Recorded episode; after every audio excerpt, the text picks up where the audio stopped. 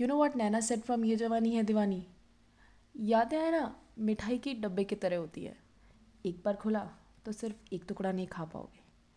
I think me is Naina. उसमें over thinking का flavour add हो जाए तो फिर बात ही क्या। खैर मैं कुछ यादों वादों के बारे में बात नहीं करने वाली हूँ यहाँ पे, और इससे शायद कुछ कनेक्टेड कनेक्शन है भी नहीं आगे वाले पॉडकास्ट का। इट्स जस्ट जब मैं ये पॉइंटर्स सोच रही थी कि मैं पॉडकास्ट में क्या क्या बोलने वाली हूँ, क्योंकि ये कनेक्शन रिलेटेड है मेरे कॉलेज और मेरे ऑफिस से, और जब मैं अपने कॉलेज पे पहुँची तो फिर वो मेरा बहुत ही मेमोरेबल मोमेंट था obviously and close to heart. So बस मैं पहुँचती गई पहुँचती गई पहुँचती गई और पीछे जाती गई, and that's how it relates to it. खैर आज मैं अपने मूव ऑन के मूव्स बताने वाली हूँ, आई मीन मूव ऑन की स्टोरीज़ एंड स्ट्रगल मेरे uh, दो इम्पॉर्टेंट लाइफ सेगमेंट्स है। So first one is office and second one is college. So first one is the latest one is office obviously, तो उसके बारे में बात करते हैं। If you have heard my last podcast that was on I am on my notice period, तो अब हो गया नोटिस पीरियड ख़त्म, I M off the office. So my office name is फैब्रिकला और ब्रांड्स नेम, जहाँ I spend whole two years of my life. Well यहाँ मैं सिर्फ अपना हाउ आई वॉज फीलिंग का एक्सपीरियंस बताने वाली हूँ, and tell me that it's just me और you as well. So it started a day before, जब मैं रात को सोने लगी, व्हेन आई सडनली रियलाइज कि अरे this is the last time I am going to bed for office. That was the first kick. और फिर जब मैं सुबह ऑफिस पहुँची और प्रीमाइसेस में एंटर होने लगी, फिर मुझे और किक लगी कि ओ गॉड, ये स्टेयर्स, ये डोर, ये वॉल, ये डेकोर, ये सीट, ये कंप्यूटर, मैं लास्ट टाइम एक्सपीरियंस कर रही हूँ, लास्ट टाइम टच कर रही हूँ। I got so emotional and I think it's very normal. और uh, इतनी इमोशनल हो गई थी कि मुझे सब कुछ स्लो मोशन में लगने लगा था। ऐसा लग रहा था मेरे पीछे कोई सैड सा म्यूज़िक, नॉस्टैल्जिक सा म्यूज़िक चल रहा है और एकदम स्लो मोशन में हो गया है। Uh, फिर क्या था, चक दे इंडिया के कबीर की तरह मैंने खुद को एक छोटू सा पेप टॉक दिया and made my self feel better. वैसे uh, तुमने कभी दिए क्या खुद को कोई pep talk? I mean obviously दी होगी, but oh my God, low moments में खुद को पेप टॉक देना डज वंडर्स।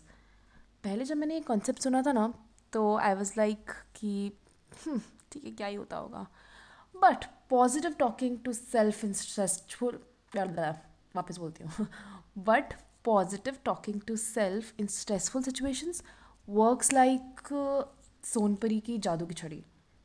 अब please tell me you have watched Sonpari, if not already consider कट्टी। हाँ, सोनपरी तो देखा ही होगा। आई थिंक अगर you are born after nineteen ninety nine और टू थाउजेंड तो मे बी नहीं, तो तुम्हें माफ़ है, बाकी पुराने लोगों ने अगर सोनपरी नहीं देखा तो my God what were you doing.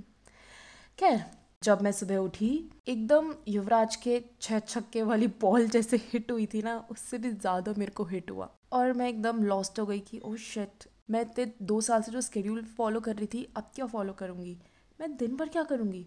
अगर मैं अभी ऑफिस में होती तो ये कर रही होती, वो कर रही होती, ये शूट में होती। ओह माय गॉड, ये सोचते सोचते एंग्जाइटी किक इन कर गई भयंकर, और पूरे दिन भर I was with my anxiety, इतना ज़्यादा कि I started regretting my decision, जो कि एकदम कैलकुलेटेड था, एकदम प्लान्ड था, तीन चार महीने से सोच रही थी। तो फिर क्या था, I called up people, my close circle, I cried and asked them to be patient with me कि यार मैं आई थिंक रोने वाली हूँ एक दो दिन, तो तुमको सुनना ही पड़ेगा मेरा रोना क्योंकि अगर मैं रोऊंगी नहीं, इस चीज़ को निकालूंगी नहीं तो I will get suffocated, so let me cry. और फिर दो दिन के बाद मे बी मैं शांत हो जाऊँ। ऐसा होता है मेरे साथ कि मैं अपना ना स्ट्रेसफुल सिचुएशन को का मतलब एक्सेप्ट कर लेती हूँ। मैं इसके बारे में बताती हूँ आगे और कैसे। सो so, या yeah, बस फिर क्या था, आ, दो दिन बाद जब मैं दो दिन तक जब मैं बिना स्ट्रेस के रोई तो बस मेरी एंग्जाइटी बोली यार ये तो आराम से रो रही है, इसको तो कोई प्रॉब्लम ही नहीं है, तो एंग्जाइटी भी चली गई, मैं सेटल हो गई and I was normal and I was fine. Yesterday was the yesterday was the third day और I am doing fine today, ये कल का पता नहीं। खैर आगे बढ़ते हैं। आई थिंक ये सब है ना uh, होता है जब आपके आपका लाइफ स्केड्यूल में चेंज होता है और आपका माइंड और आपका बॉडी अभी तक है ना रेडी नहीं होता है उसे अडेप्ट करने के लिए. So it was just that, जब मेरे माइंड ने एक्सेप्ट कर लिया कि ठीक है यार क्या कर रही है, तूने खुद ही डिसीजन लिया है, चल मेरा ओके ठीक है fine, I know what I am gonna do next. So it's settled in my mind. I have uh, this thing which I like about me. Since beginning, I have developed my system like in a way जो ज़्यादा time तक stress नहीं ले सकता एक ही बात का. दो चीज़ें होती हैं, मेरा दिमाग या तो तुरंत सोल्यूशन की तरफ भागता है या दूसरा I sleep over it और accept it as it is. जिस तरीके से भी उलझे हुए मैनर में होता है I accept it. इस उलझे हुए मैनर में एक्सेप्ट करना स्ट्रेस को करता क्या है मेरे लिए यार, uh, ये मुझे ना फिर उस टैंगल्ड सिचुएशन को uh, वो जो फंसी हुई रस्सी होती है दिमाग में उसको एक बार एक्सेप्ट कर लेते ना कि हाँ ये ऐसे ही फंसने वाली है रस्सी, ऐसे गोल मटोली रहने वाली है, तो वो शांत दिमाग से देखने का मौका मिल जाता है. उससे क्या होता है फिर आपको एक एक रस्सी दिखती है और फिर आपको उसको सुलझाने में आसानी होती है. अगर कोई स्ट्रेसफुल सिचुएशन में, अगर ऑलरेडी सिचुएशन स्ट्रेसफुल है और आप पैनिक भी कर रहे हो तो कुछ सॉल्व नहीं हो पाता है, you know it it just overlaps. अगर आपने वो, और ये ना मेरे पीछे uh, के लेसन से आ रहा है, अगर आपने मेरा वो पॉडकास्ट सुना है five three lessons from my father, तो उसमें one of my lesson one of the lesson was कि पैनिक नहीं होना है स्ट्रेसफुल सिचुएशन में, चाहे फिजिकल स्ट्रेस हो या मेंटल स्ट्रेस हो. So that was the learning जो मेरी हर सिचुएशन में काम आती है, ऐसे सिचुएशंस में भी. I have I have also seen a lot of peers stressing over, you know, basic life issues.